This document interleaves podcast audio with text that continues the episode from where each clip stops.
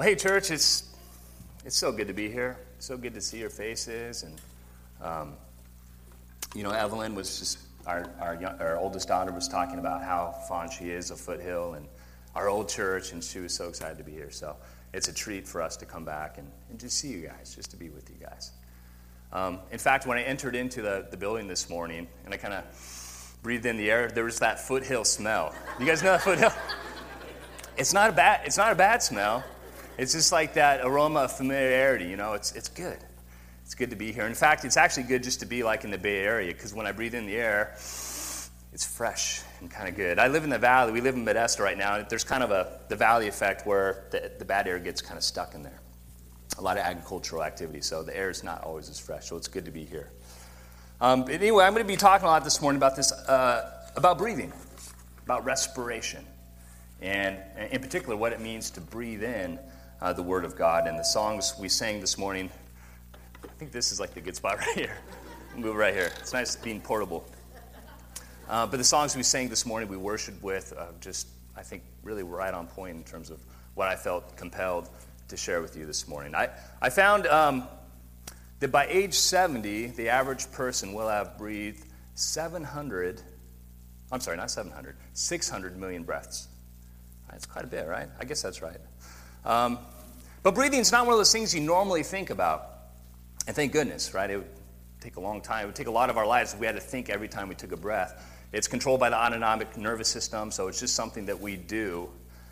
Um, and thankfully, uh, we, we, have, we just do it on our own. We don't have to think about it at all. Because it, it's bizarre when I think that we're all three minutes away from death. Right? If we didn't breathe for three minutes, it would likely shut down kind of uh, our, our, brain activity a bit. By 10 minutes, irreversible damage. By 15 minutes, virtually impossible to recover. So it's just, we're on the precipice, right? Yet our body, we, we breathe in, and, and as we bring oxygen into our lungs, it restores, it brings us life. Um, but spiritual respiration, breathing in the life of God, is no less essential. In fact, it's more essential to our lives. I want us to become attentive to breathing in the air of heaven this morning, breathing in the Word of God. But this is what God wants to do. He wants to impart His life to us. Uh, as we read Scripture, we learn that it's all about His grace, about Him reaching out to us, communicating His life to us. In fact, Scripture is bookended by God's breath uh, into our lives. I think of Genesis 2 and God breathing um, on, on Adam, Genesis 2 7. Then the Lord formed the man of dust from the ground and breathed into his nostrils. Some translations say, breathed onto his face the breath of life. And the man became a living creature.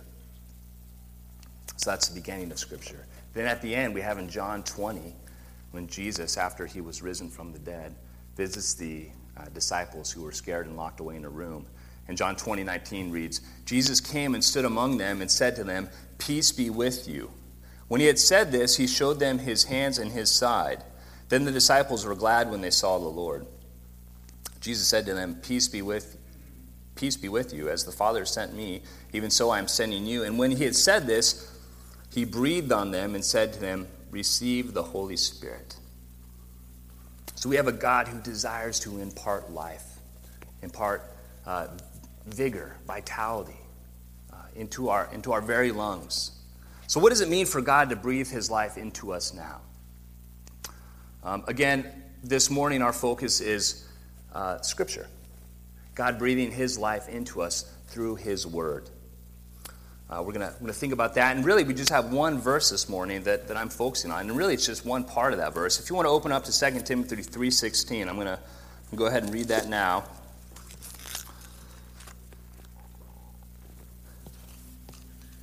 Paul writes All scripture is God breathed and is useful for teaching, rebuking, correcting, and training in righteousness.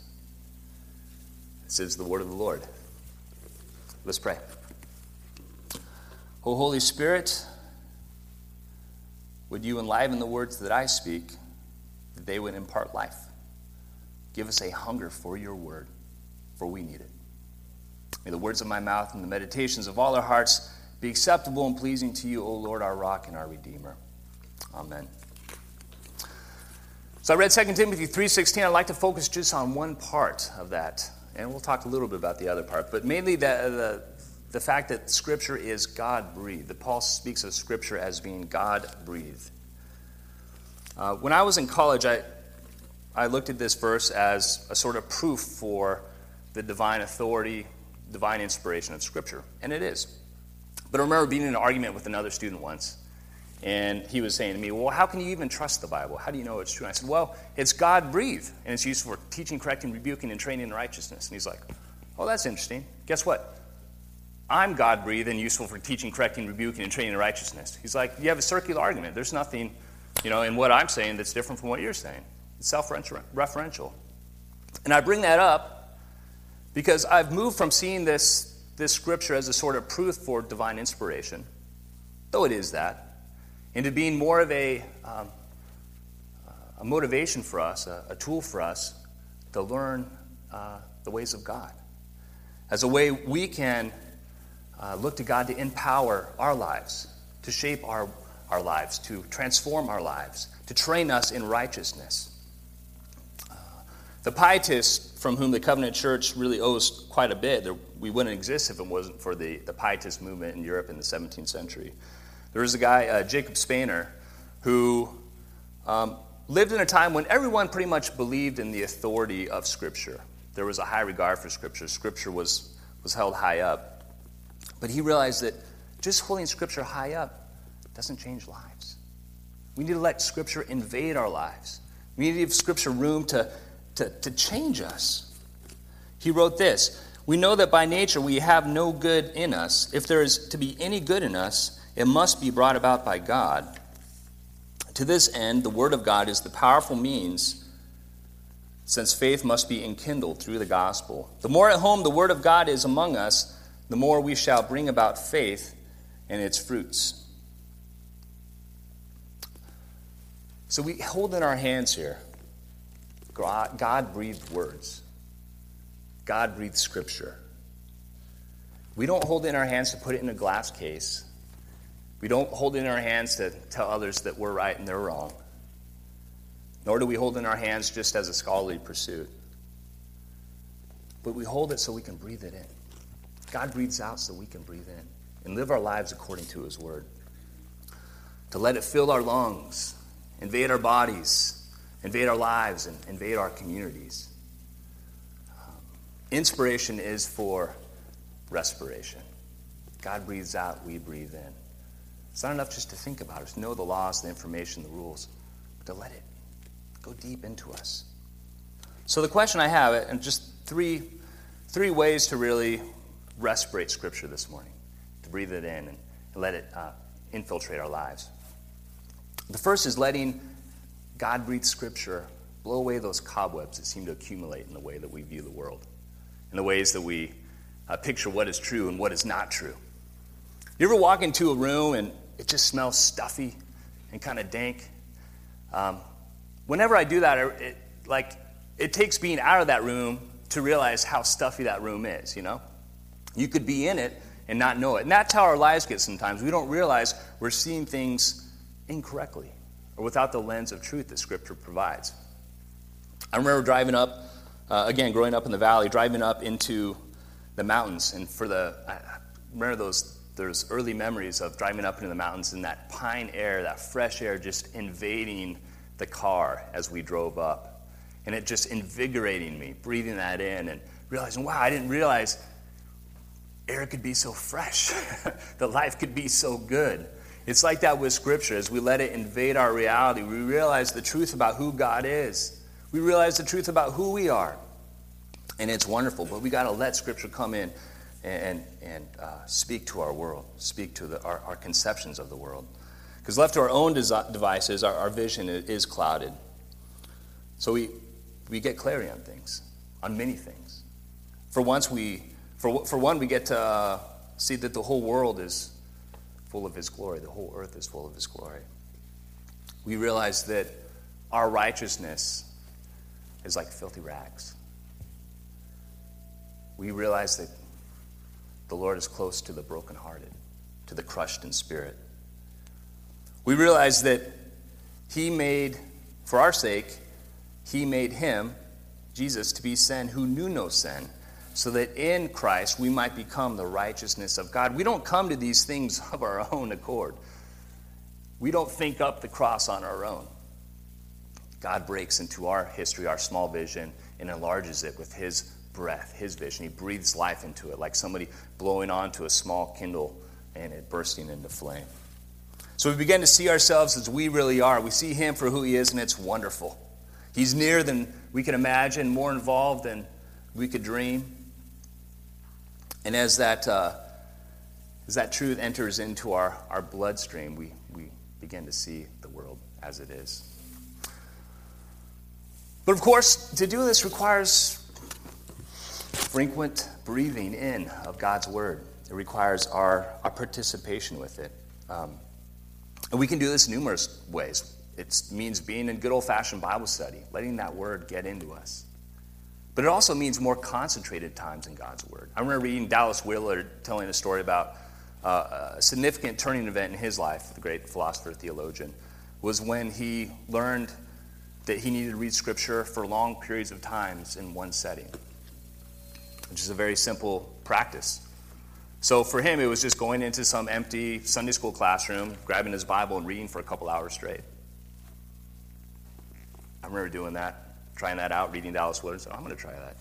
It was amazing. It's amazing. Now that's hard, right? Because we have Netflix now. And there's like awesome shows like The Making of a Murderer, right? Have you binged on that yet? Anybody? You can confess. It's all right. Go get hooked on it. It's good. But we have all these things to entertain us and distract us. But, but we have the word here God's breath breathed for us to take in, to invigorate, to, to reconfigure our, our, our mind. Um, so it, it, does require, I believe, I'm, I'm convinced, those long periods of time sitting with Scripture. But it also could be kind of, maybe that you view that as sort of the marathon, but it also requires more like burst of activities. Meditating on His Word throughout the day in the midst of what you're doing in everyday life. I've been meditating on Psalm 92 for like 13 years, and there's still more there. So, Scripture's um, just taking just little bits and pieces of it and letting that just roll in our minds and, and shape our minds, shape our thinking as we go throughout the day, as we remember that um, I'm going to declare steadfast love in, this mor- in the morning and, and declare his faithfulness at night. You know, I'm going to remember that, Lord Jesus Christ, I'm a sinner, have mercy on me. As I go throughout my day, I, I see reality more correctly and more attentive to his voice. We've got to let that word, again, blow the cobwebs off our, our clouded thinking because it, it becomes clouded quite, quite quickly. So, not only does God breathe in and, and shape and clarify our worldview, but he has, as He breathes into us through His Word as we're in it, it also oxygenates our blood for embodied action. So, the way I was reading about respiration this, this week, interesting stuff. So as we breathe in, right, it goes through our, through our nostrils and down our trachea, and then the trachea kind of branches out like a upside down tree, and those turn into um, bronchioles. Then the bronchioles get even smaller. Medical people just pretend I've got this right if it's wrong, okay? The bronchioles turn into um, alveoli, like little small, almost looks like bunches of grapes. And those alveoli are, are really uniquely situated near capillaries that have a very thin membrane. So the oxygen goes through the alveoli into the capillaries and oxygenates the blood. Now, the cool part is that carbon dioxide at the same time comes out and we, we um, expire the carbon dioxide, the bad stuff, while we're taking in the good stuff. So, as scripture comes into us and oxygenates our blood, it's for embody. The purpose is not just to know things, but to equip us to, to do things. To be who God would have us be in His world. As Jesus breathes into the disciples, so He breathes through us, uh, through the Holy Spirit in His Word. So, what does that, what does that look like? Well, 2 Timothy 3.16 actually tells us. The scripture is useful for teaching, rebuking, correcting, and I like this part, training in righteousness. Eugene Peterson says, training us to live God's way. So again, it's not just our minds, it's our bodies, it's what we do, it's how we live. Not just that we know that others, that we're right and others are wrong, but, uh, but to equip us for action. I like to think of it as a story, right? Scripture is the story of God's uh, work amongst us. God's relentless, as Brian said, pursuit of us, his relentless love. And uh, as N.T. Wright, the biblical scholar, likes to think of it, I, I his thought that we can think of Scripture as a sort of five act drama. First act would be creation. Second act, you can consider uh, it's the fall. Third act would be the election of Israel. Fourth act would be um, Jesus and redemption. And the fifth act is where we're at now. We get a glimpse of the fifth act in the New Testament, but now we are partakers, participators in this drama of redemption. We have a role to play. We have a part to play in this story. And this is sort of our script. This is how we make sense out of our world and our role in it. This equips us to be, um, uh, again, God's, God's people here and now, to be a sign of that new creation that's breaking in, which will one day culminate in a new heaven, new earth. So, but it requires breathing in that word to, to be able to improvise, right? Because we're kind of put in the spot of improvisation. We can't bring the Bible around us and, and we encounter somebody or something and we say, oh, let me look that up, what the, uh, what the manual says right here. No, it's more like we have a sense uh, of, of the script, the sense of the drama, and now it's our job to improvise. To think, how would Jesus act here and now?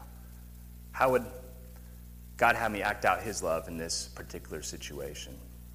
So, the more we're familiar with the script, with the drama, the better equipped we will be uh, to demonstrate it, to allow the Spirit to breathe life uh, into our activities. And uh, so, again, I, the, the idea of Bible study, I, you know, I love Bible study, but I wonder if it's the wrong terminology, right? What would be better, Bible equipping? I know there's one guy named Bob Goff who he stopped calling his Bible study Bible study and he called it Bible doing because he was studying the word in order to uh, go into action. It's not a legalistic thing, just a way of framing our interaction with God's word. He breathes in that we may be equipped, again, to embody in our lives God's love in action, to improvise his love. Because if we have if we have all study, if we think of our lives as the church as a sort of ship or a boat, if we have all study, we're kind of we may have a good rudder, but we're kind of dead in the water. There's no wind. If we're all action with no study, we're kind of like a boat that doesn't have a rudder. We're going all over the place. But when we combine uh, embodied action with, with study, it's like uh, a ship cutting through the water with, with a rudder and with power. So we need to hold those things both, both in tension.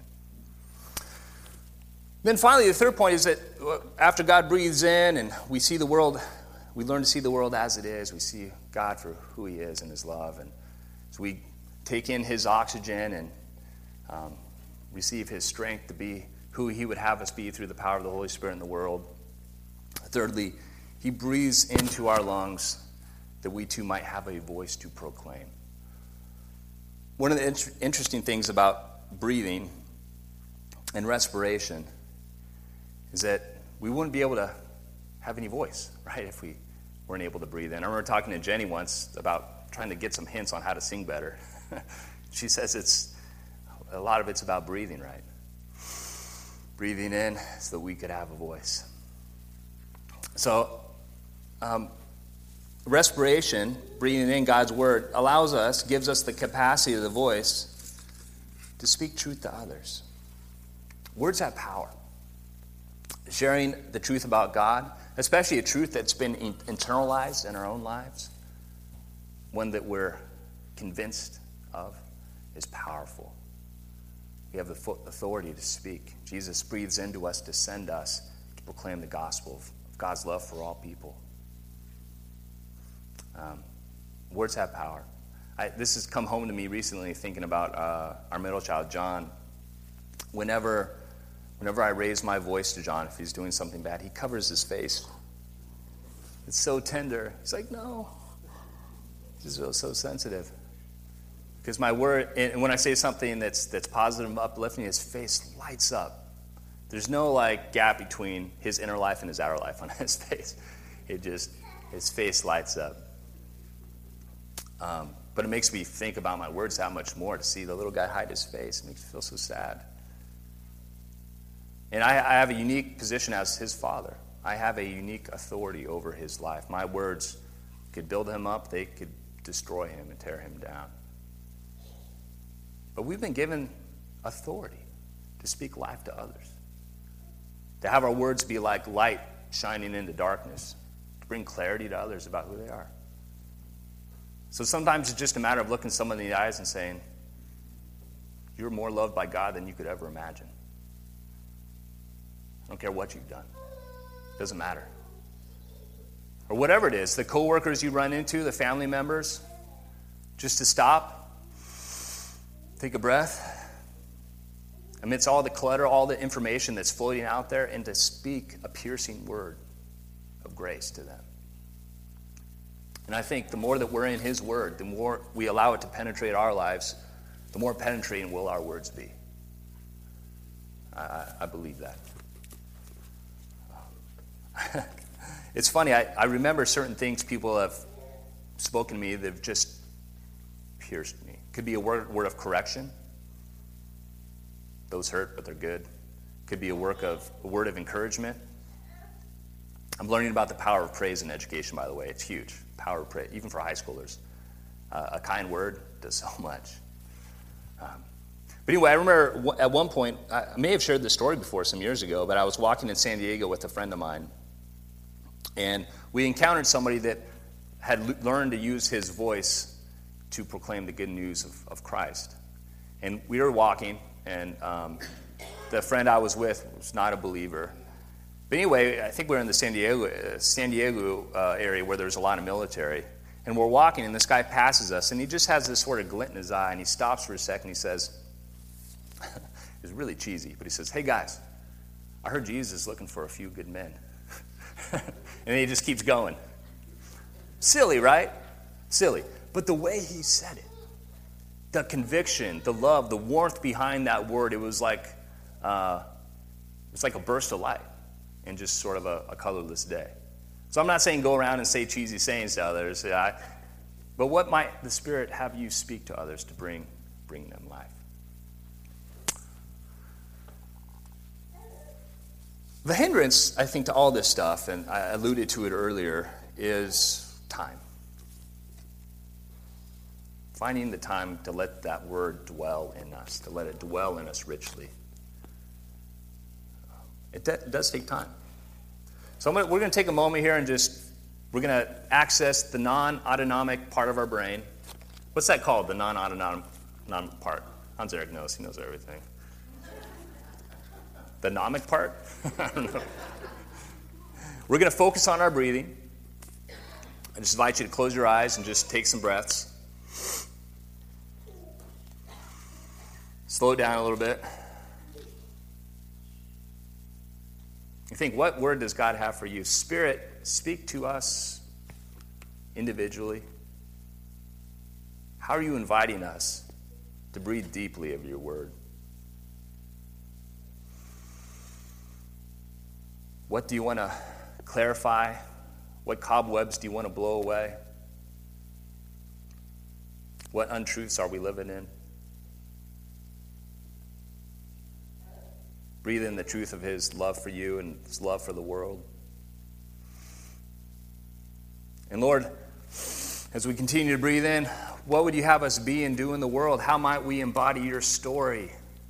How might we be a sign, a symbol of your new creation here in Los Altos, here in the Bay Area, here in the world?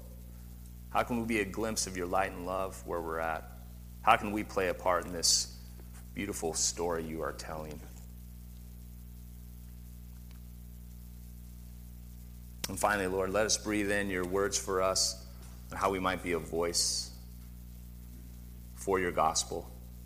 How might we proclaim a good word to those who need to hear it? Lord, your word is awesome. It's mysterious. It's confusing to me. It's holy. It's other It's beautiful. Spirit, would you lead us all to encounter your word afresh for your glory? In the name of Jesus, amen.